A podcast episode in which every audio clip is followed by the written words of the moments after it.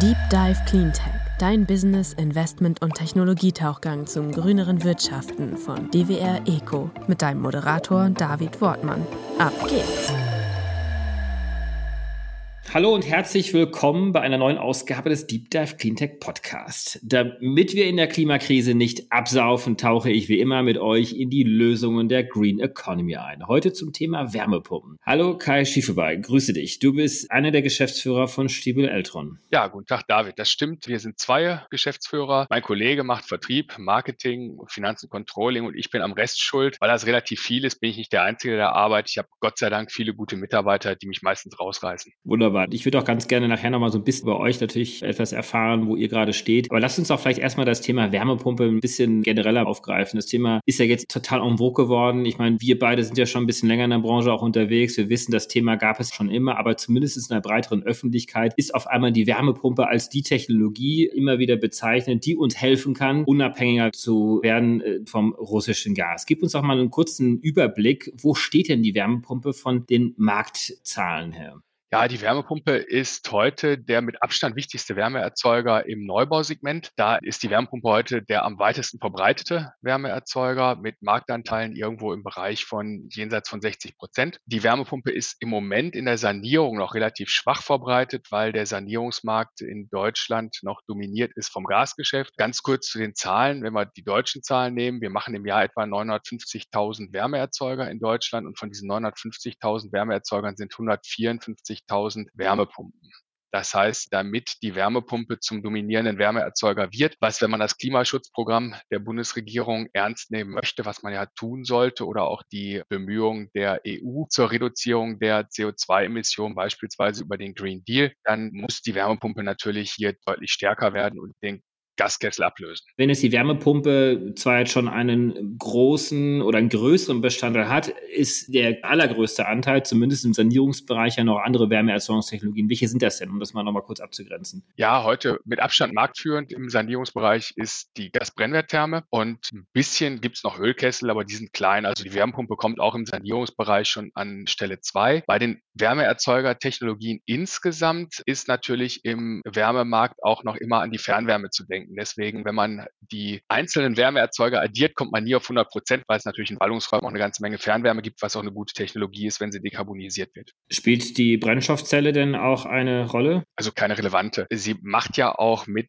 dem Einstieg in die immer stärker erneuerbare Stromerzeugung immer weniger Sinn, weil die Brennstoffzelle dadurch dass man halt zusätzlich Strom erzeugt, verbraucht man ja noch mehr Erdgas, als wenn man einfach nur mit einer Brennwerttherme heizen würde. Und in der Vergangenheit war die Gutschrift für diesen Strom mit irgendwie einem Faktor, Primärenergiefaktor von zwei oder so, das, was die Brennstoffzelle attraktiv erschienen ließ. Je stärker aber erneuerbare Energien bei der Stromerzeugung eingesetzt werden, umso weniger ist ja diese Stromgutschrift, die beim Verbrennen von Erdgas noch zusätzlich aufkommt, wert. Also nein, in Zahlen keine Rolle. Bleiben wir bei der Wärmepumpe. Im Neubau, hast du es ja schon gesagt, ist die Wärmepumpe bereits schon die dominierende Technologie mit roundabout 60 Prozent der eingebauten Wärmetechnologien, in der Sanierung noch nicht. Warum dieser Unterschied? Im Wesentlichen wegen der Energiepreissituation. Jetzt heute von Energiepreisen reden ist ja kompliziert, weil sowohl die Gaspreise als auch die Strompreise gerade so volatil sind, wie sie es noch nie waren. Ich sage mal, bis Ende letzten Jahres war es halt so, dass die Kilowattstunde Gas irgendwo so im Bereich von 6,5, 7, im schlimmsten Fall mal 80 Cent gekostet gekostet hat und die Kilowattstunde Wärmestrom lag irgendwo bei 23, 24 Cent. Heute träumt da jeder von,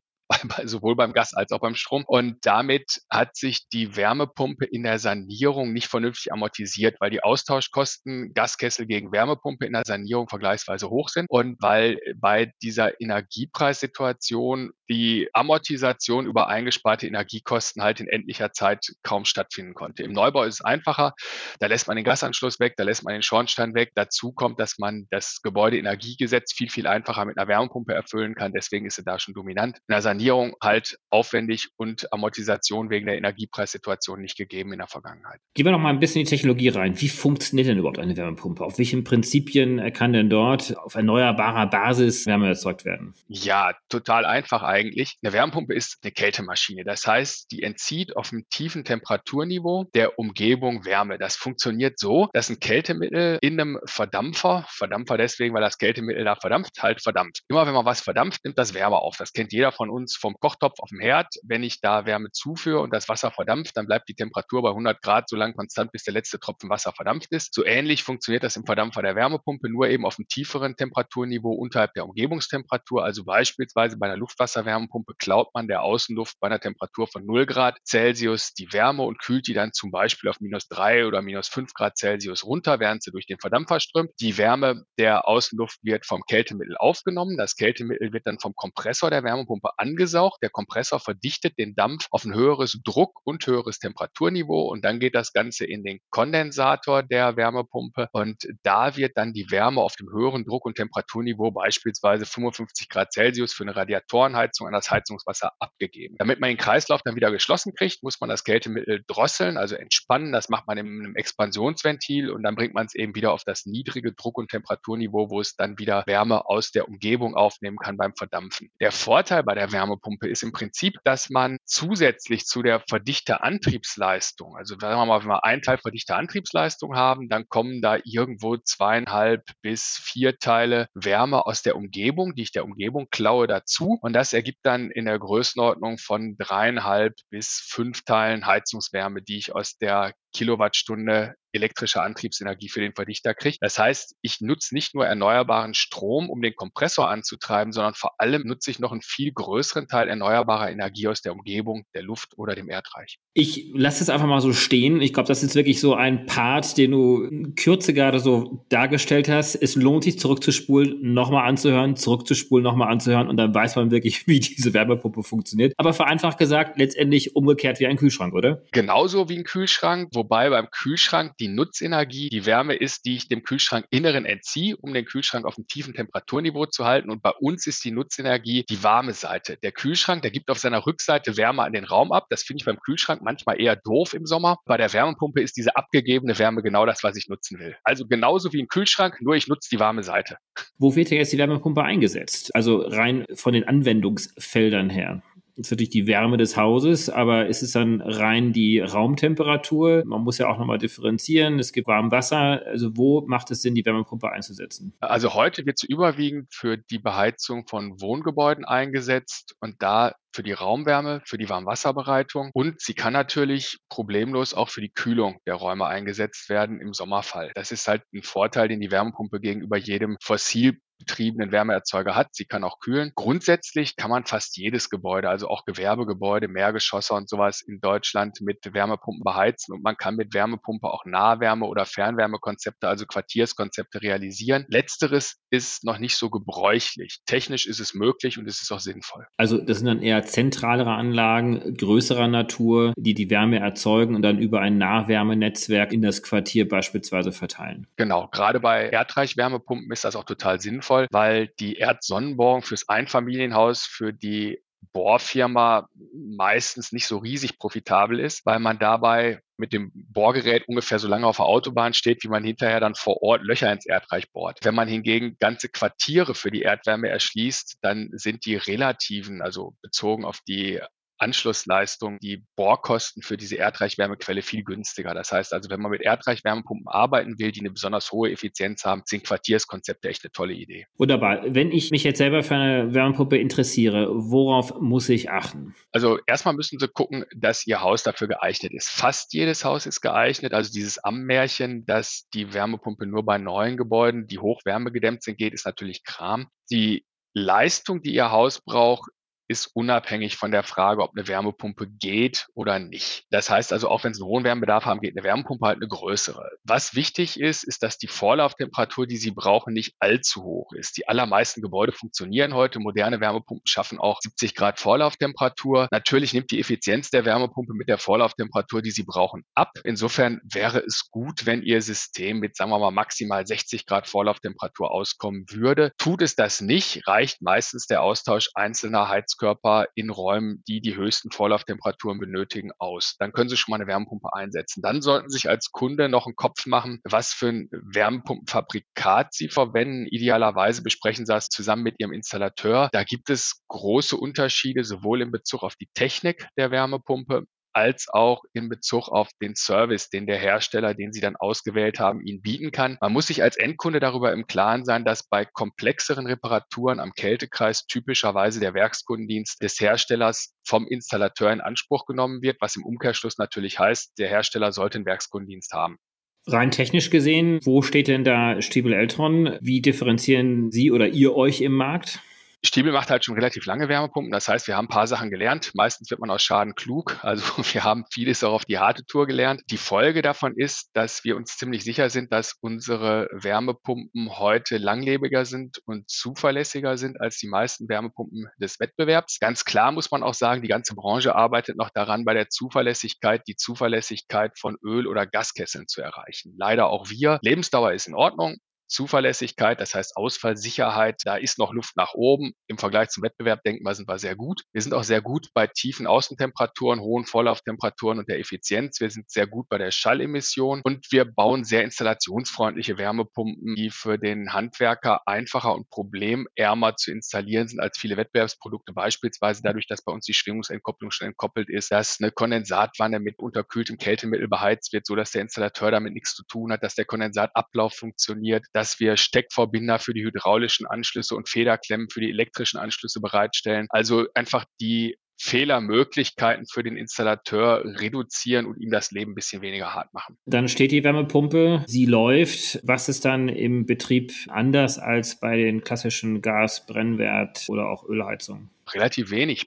Die Wärmepumpe macht genauso das Wasser für die Pumpenwarmwasserheizung warm. Die Wärmepumpe macht auch genauso das Wasser für das Trinkwarmwasser warm. Kommt ein bisschen auf die Wärmepumpe an. Eine Sohlewasserwärmepumpe, also eine Erdreich-Wärmepumpe, die das Erdreich als Wärmequelle nutzt, die steht auch genauso wie der Gaskessel im Heizungsraum oder im Keller des Gebäudes. Also in eine Luftwasserwärmepumpe steht bei den preiswerteren Installationen typischerweise draußen vor der Tür, so man da auch bei der Installation im Vorfeld beachten sollte, wo das Gerät Gerät steht und wie die Schallausbreitung des Gerätes ist und dass man überhaupt sich auch ein einigermaßen leises Gerät auswählt, um den Nachbarn nicht auf Nerven zu gehen. Idealerweise habe ich ein Reihenhaus mit ein bisschen Garten, dort stelle ich die Wärmepumpe hin. Wie schaut es denn in den Städten selber aus? Da brauchen wir ja auch Lösungen. Oder würde das dann über die Nachwärmenetzwerke laufen, beziehungsweise kämen dann dort dann doch eher andere Technologien als die Wärmepumpe zum Einsatz? Na, in der Breite glaube ich nicht, dass wir in der erneuerbaren Energiewirtschaft eine Alternative haben im Wärmemarkt zur Wärmepumpe. Also klar, wir können ein paar Pelletkessel verbauen, aber das Volumen ist begrenzt, wenn es nachhaltig sein soll. Wir können Fernwärme machen, aber auch die Fernwärme müssen wir dekarbonisieren. Das heißt, da sind wir dann auch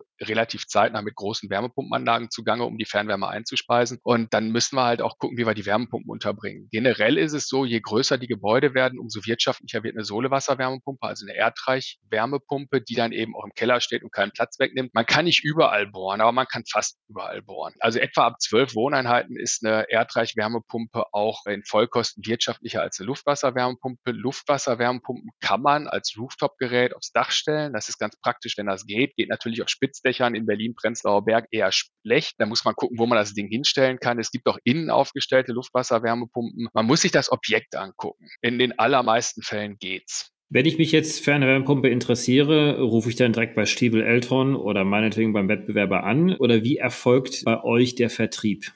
Der Vertrieb erfolgt typischerweise im Heizungsmarkt entweder zwei- oder dreistufig. Zweistufig heißt, dass der Hersteller an den Installateur verkauft. Das macht die Firma Stiebel Eltron beispielsweise unter ihrer Marke T-Calor. Weitere bekannte Zweistufer im Heizungsmarkt sind zum Beispiel Buderus oder die Firma Fissmann. Dreistufig heißt, dass der Hersteller an den Großhandel verkauft. Das macht die Firma Stiebel Eltron beispielsweise unter der Marke Stiebel Eltron. Als Endkunde können Sie sich ziemlich gut über unsere Homepage schlau machen. Das heißt, Sie können sich im Internet schlau machen über die Produkte. Als Endkunde können Sie auch bei Bauherrenabenden oder so sich von Herstellern oder Fachhandwerkern informieren lassen. Der typische Weg für den Endkunden ist, dass er dann zum Fachhandwerker geht. Oder wenn Sie ein neues Haus kaufen, dann wird Ihr Haushersteller Ihnen Angebote machen für die Wärmepumpe, in dem Fall sogar fast immer für die Wärmepumpe, weil die Wärmepumpe ja dominant ist im Wärmeerzeugermarkt. Ist es denn äh, heute schon so weit durchgedrungen bei den Handwerkern oder auch bei den Architekten, die ich ja dann naturgemäß als Bauherr, Bauherrin anspreche, dass sie automatisch mir eine Wärmepumpe vorschlagen? Oder, das war jetzt mein Eindruck, ist es doch noch relativ weit verbreitet, dass eine Gasbrennwerttechnik oder sogar eine Ölheizung auch noch vorgeschlagen wird? Ich sage jetzt mal Klammer auf, das hat sich in den letzten vier Wochen ja durchaus sicherlich ein bisschen geändert mit Blick auf Russland, Klammer zu. Aber ist das jetzt schon so durchgedrungen, dass die Wärmepumpe eigentlich das Mittel der Wahl ist? Im Neubaumarkt auf jeden Fall. Wobei im Neubaumarkt ist das eben weniger der Architekt, der üblicherweise Ihr Ansprechpartner ist, sondern entweder ein Fertighaushersteller oder Massivhaushersteller. Deutschland ist ja heute ein Projektbauland. Das heißt, Sie gehen an große Hersteller oder Bauträger heran und die werden Ihnen im Normalfall eine Wärmepumpe anbieten. Das ist keine Frage. In der Sanierung ist es ein bisschen Glückssache. Es gibt sehr viele Fachhandwerker, die aufgeschlossen sind, die modern denken, die Ihnen sicherlich eine Wärmepumpe anbieten. Gerade kleine Fachhandwerker von dem Typ Vater, Sohn, Stift und Bulli, da kann es natürlich auch sein, dass die sagen, ja, komm, nimm eine Gastherme, das ist bewährte Technologie und damit kennen wir uns aus. Das ist nicht auszuschließen. Aber in dem Markt ist im Moment eine riesengroße Bewegung drin, was wir als Bundesverband Wärmepumpe beispielsweise auch darüber merken, wie groß die Nachfrage nach unserem Wärmepumpen-Installateur-Schulungsprogramm nach der VDI 4645 ist. Die Nachfrage ist da und wahrscheinlich ist auch die aktuelle Diskussion und die geopolitische Situation, in der wir gerade alle drin sind, ja sicherlich sehr dominant in der Entscheidung von Kundinnen und Kunden. Wenn ich mich im Frühjahr 2022 dafür entscheide, mich für den nächsten Winter unabhängig machen zu wollen von Gas, eben damit auch von russischem Gas, habe ich überhaupt die Chance, das noch werden zu können? Könnt ihr sofort liefern, installieren? Installieren tun wir ja typischerweise nicht als Hersteller. Das macht eben das Fachhandwerk. In Deutschland auch ein sehr gut qualifiziertes Fachhandwerk, weswegen wir da gar nicht traurig drum sind. Liefern können wir. Wir haben im Moment, das gilt vermutlich für die Branche, typischerweise Lieferzeiten von zwei bis drei Monaten. Wir glauben und wissen, dass die Zeiten, bis der Fachhandwerker tätig werden kann, typischerweise ein bisschen länger sind als unsere Lieferzeiten, sodass die Lieferzeiten der Hersteller eigentlich nicht der Engpass sein sollten. Die Fachhandwerker haben halt enorm viel zu tun, was dazu führen kann, dass sie schon ein paar Fachhandwerker abtelefonieren müssen, bis sie einen finden, der noch vor diesem Herbst, bevor die nächste Heizsaison beginnt, bei ihnen dann die Installation wirklich abwickeln kann. Also war bestimmt schon mal etwas einfacher, aber so ist das eine Engpasssituation. Die haben wir im Moment auch woanders. Die Lieferzeiten der Hersteller kommen zustande durch die Kombination aus extrem schlechter Verfügbarkeit von Vormaterial, insbesondere aller Elektronikkomponenten einerseits und einem boomenden Markt andererseits. Also wenn man von Lieferproblemen redet, muss man ja wissen, dass das in der Wärmepumpenindustrie Lieferprobleme auf einem hohen Niveau sind. Der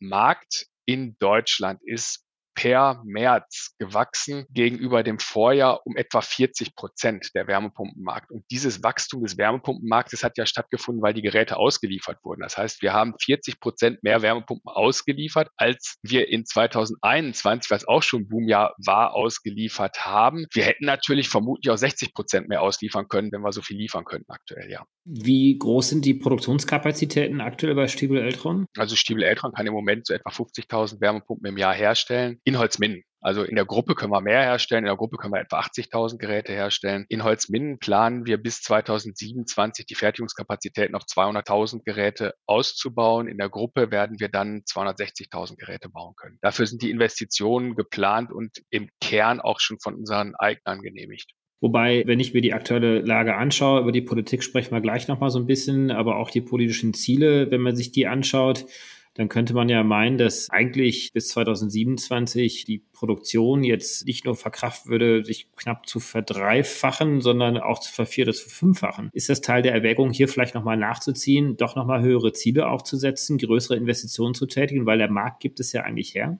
Stiebel plant eine Vervierfachung des Produktionsvolumens von 50.000 auf 200.000 am Standort in Holzminden, was unser Hauptstandort ist. Der Markt, wenn wir jetzt sagen, diese 6 Millionen Wärmepumpen in 2030, die die Bundesregierung gerne im Feld hätte, dann sind dass pro Jahr von heute aus gesehen etwa 500.000 Wärmepumpen, die man ins Feld bringen müssen wird, gegenüber 154.000 Wärmepumpen im Jahr 2021. Das ist eine von 3,2-fachung des Marktes, die wir bei diesem 6 Millionen Ziel annehmen. Da sind wir mit unserer Planung von Vervierfachung wahrscheinlich einigermaßen solide unterwegs. Wir gewinnen ja auch gerade in anderen Teilen Europas auch noch Marktanteile aktuell. Deswegen passt das so in etwa. Das ist für die Industrie Arbeit, aber per se keine Herausforderung. Also diese Produktionskapazitäten können wir als Industrieunternehmen wie gesagt, mit viel Arbeit im Detail schaffen. Was bei uns bei der Produktverfügbarkeit ein bisschen die Frage ist, ist, wie gut wird die Vormaterialverfügbarkeit im Bereich der Elektronikkomponenten sein, die gerade sehr schlecht ist. Jetzt durch den Krieg in der Ukraine verschlechtert sich gerade auch die Verfügbarkeit anderer Materialien, wie zum Beispiel Stahl wieder relativ heftig. Das wird einen Einfluss haben. Die Produktionskapazitäten können wir schaffen. Wichtig ist, dass eben auch die Fachhandwerkerkapazitäten erweitert werden und ausgebaut werden, was ich glaube gesellschaftlich auch eine Chance ist und kein Problem. Wir werden ja auch in anderen Bereichen, wie zum Beispiel im Kfz-Gewerbe, die Werkstätten werden mit Elektroautos deutlich weniger zu tun haben als mit Verbrennermotorautos in der Wartung und in der Reparatur. Das heißt, da werden einfach weniger Leute Beschäftigung finden und wir nehmen die Leute gerne und wir schulen die auch gerne um, denn die haben ja schon eine gute Vorausbildung. Aber habe ich das richtig verstanden, wenn sich die Ziele dann doch nochmal erhöhen sollten und wenn ich auch Teil der Bundesregierung richtig verstehe, ja, die sechs Millionen Wärmepumpen stehen im Raum für 2030, aber der Druck ist doch sehr, sehr groß, da möglicherweise noch mehr äh, zu schaffen bis 2030. Nicht nur sechs Millionen, vielleicht acht oder auch zehn Millionen. Aber wenn ich es richtig rausgehört habe, wäre das jetzt nicht das Problem, da nochmal nachzulegen. Also letztendlich im nächsten, übernächsten Jahr vielleicht dann doch nochmal die Produktionsausweitungspläne zu toppen diese Vervierfachung, die wir planen, wir können die natürlich vorziehen. Was dann helfen würde, gerade für mittelständische Unternehmen, und es gibt eine ganze Reihe von mittelständischen Unternehmen in der Heizungsindustrie, wenn man da vielleicht sehr günstige Kredite seitens der Regierung zur Verfügung stellen wollte. Wir wollen das Geld ja nicht geschenkt haben, aber wir müssen natürlich auch, wenn wir investieren, müssen wir das Geld irgendwo herkriegen. Das, was wir aktuell planen, kriegen wir als Stiebel Eltron, also diese Vervierfachung bis 27 kriegen wir als Stiebel Eltron recht entspannt aus dem Cashflow hin. Wenn es darüber hinausgeht und wir Investitionen in deutlichem Maße vorziehen, dann müssen müssten wir eben auch fremdfinanzieren und da könnte die Regierung uns genauso wie anderen Mittelständlern sicherlich helfen. Aber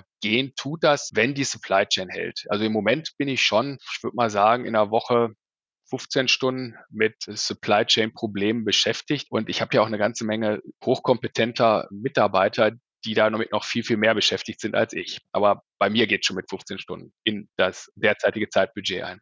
Das heißt, Bottleneck, der Flaschenhals ist dann etwas weiter höher in der Wertschöpfungskette, eben die Materialien, daran muss gearbeitet werden, aber dann auch downstream, wie man so schön sagt, im Handwerk. Du sagst jetzt, Finanzierung könnte euch nochmal helfen, ihr wollt da nichts geschenkt bekommen haben, aber wo kann denn die Politik möglicherweise noch helfen? Jetzt downstream-seitig bei den Handwerkern oder sogar upstream-seitig bei den Materialien? Gibt es hier Möglichkeiten, politisch diese Engpässe zu beseitigen?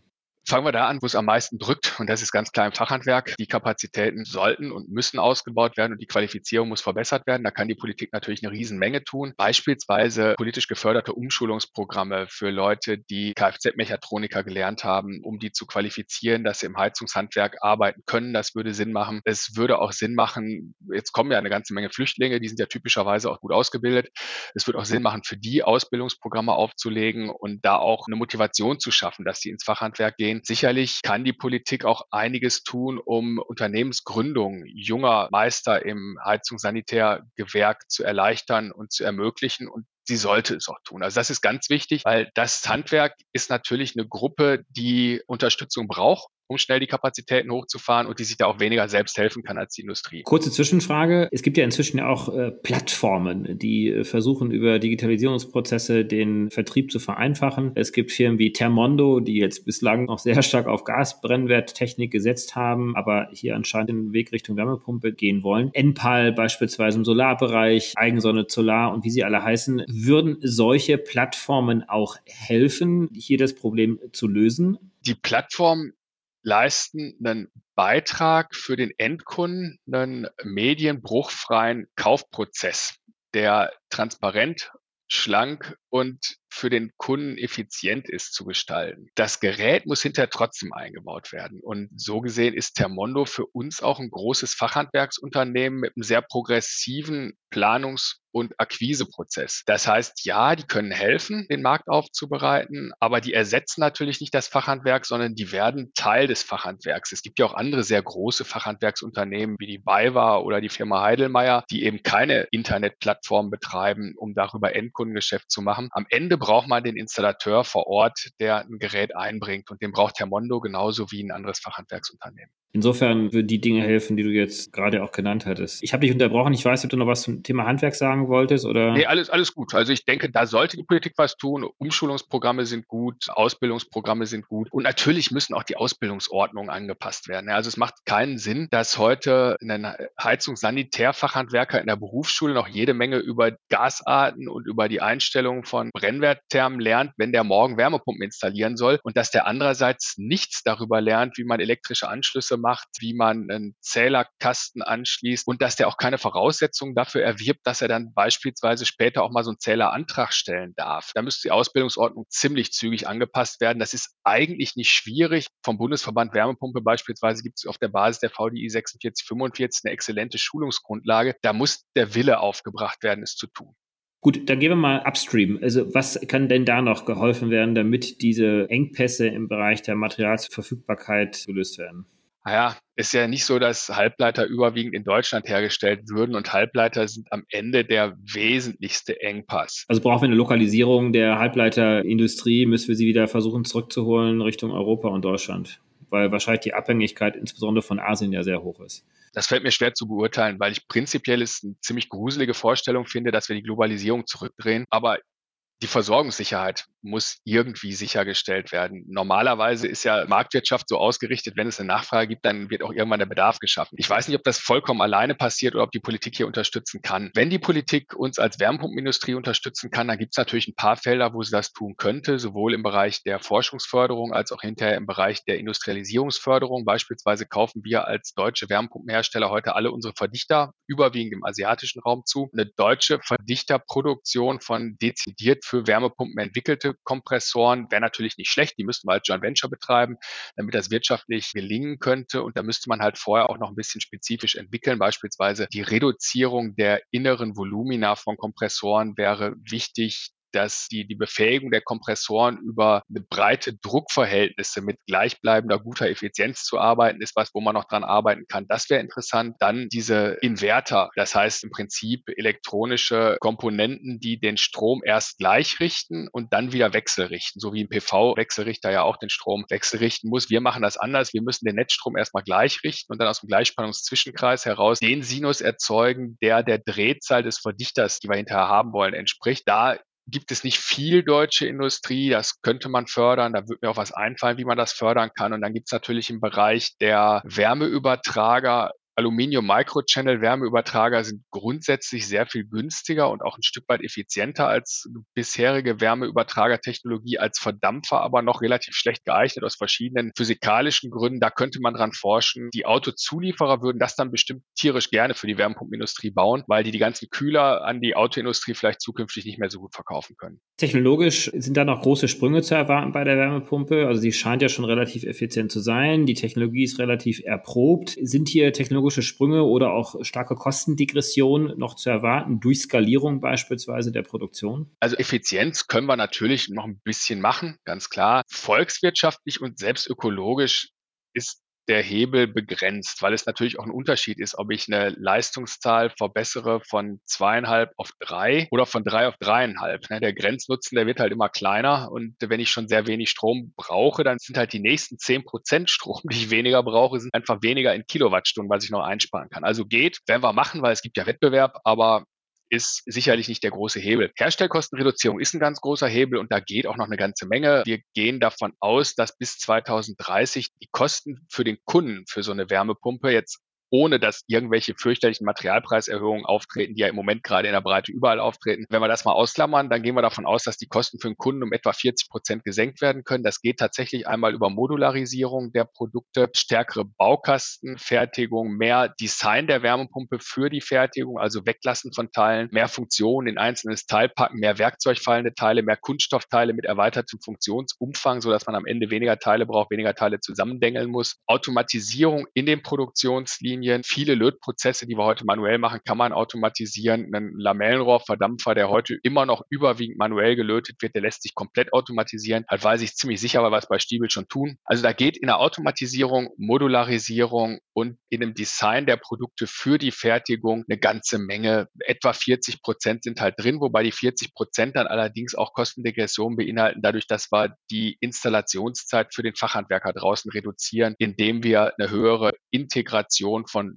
funktionsnotwendigen Bauteilen der Anlage schon in unsere Produkte integrieren. Gehen wir kurz noch in ein letztes Themenfeld hinein für dieses Gespräch. Internationalisierung. Seid ihr auch international aufgestellt? Wie entwickelt sich der internationale Markt und wo sind die großen Wärmepumpenmärkte? Also die großen Wärmepumpenmärkte sind teilweise da, wo wir nicht besonders stark vertreten sind. Also der mit Abstand größte Wärmepumpenmarkt der Welt ist China. Da ist Stiebel, ja, wir verkaufen ein paar Wärmepumpen, aber unseren Marktanteil, den kann man in vernünftigen Einheiten nicht ausdrücken. Dann sind die USA ein sehr großer Wärmepumpenmarkt, allerdings sind die Systeme da grundsätzlich anders. In den USA wird sehr viel über Luftsysteme geheizt. Das sind dann meistens Umluftsysteme mit sehr großen Luftvolumenströmen. Es gibt auch Pumpenwarmwasserheizungen, ist aber in den USA weniger weit verbreitet. In Europa sind die großen Wärmepumpenmärkte Frankreich mit Abstand der größte Markt, Deutschland, Schweden, also ganz Skandinavien, die Schweiz, Österreich und UK, Niederlande, Belgien und auch die osteuropäischen Länder, gerade Polen im Moment mit einem extremen Wachstum, schließen relativ zügig auf. Stiebel selbst ist vor allem in Europa sehr stark und wir verkaufen in Europa mehr Wärmepumpen außerhalb Deutschlands als in Deutschland. Da natürlich Europa außerhalb Deutschlands auch ein bisschen größer ist als Deutschland alleine, ist das jetzt per se keine absolute Heldentat. Wir sind schon in Deutschland verhältnismäßig stark. Wir verkaufen etwa 35 Prozent unserer Wärmepumpen in Deutschland, aber eben auch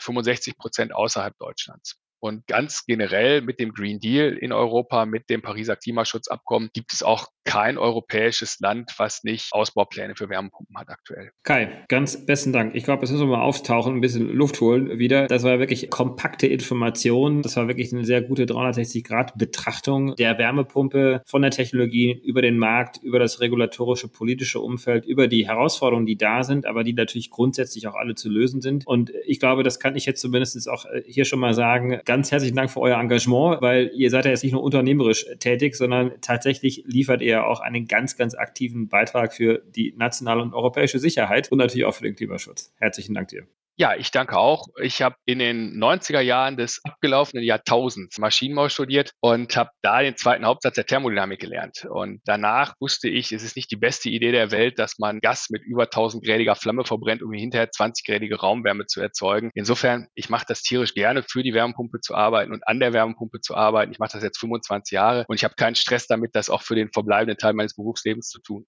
Wir brauchen dich. Ganz herzlichen Dank dir, Kai. Danke auch, David. Bis ja. dann. Tschüss. Bis dann. Tschüss. Zeit zum Auftauchen.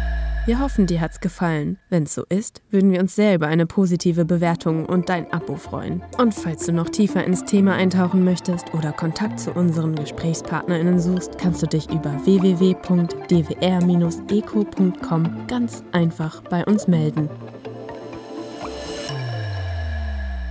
Dieser Podcast wird von DWR Eco produziert, deiner internationalen Cleantech-Beratung für Markt- und Geschäftsstrategien, Politik, PR und Kommunikation.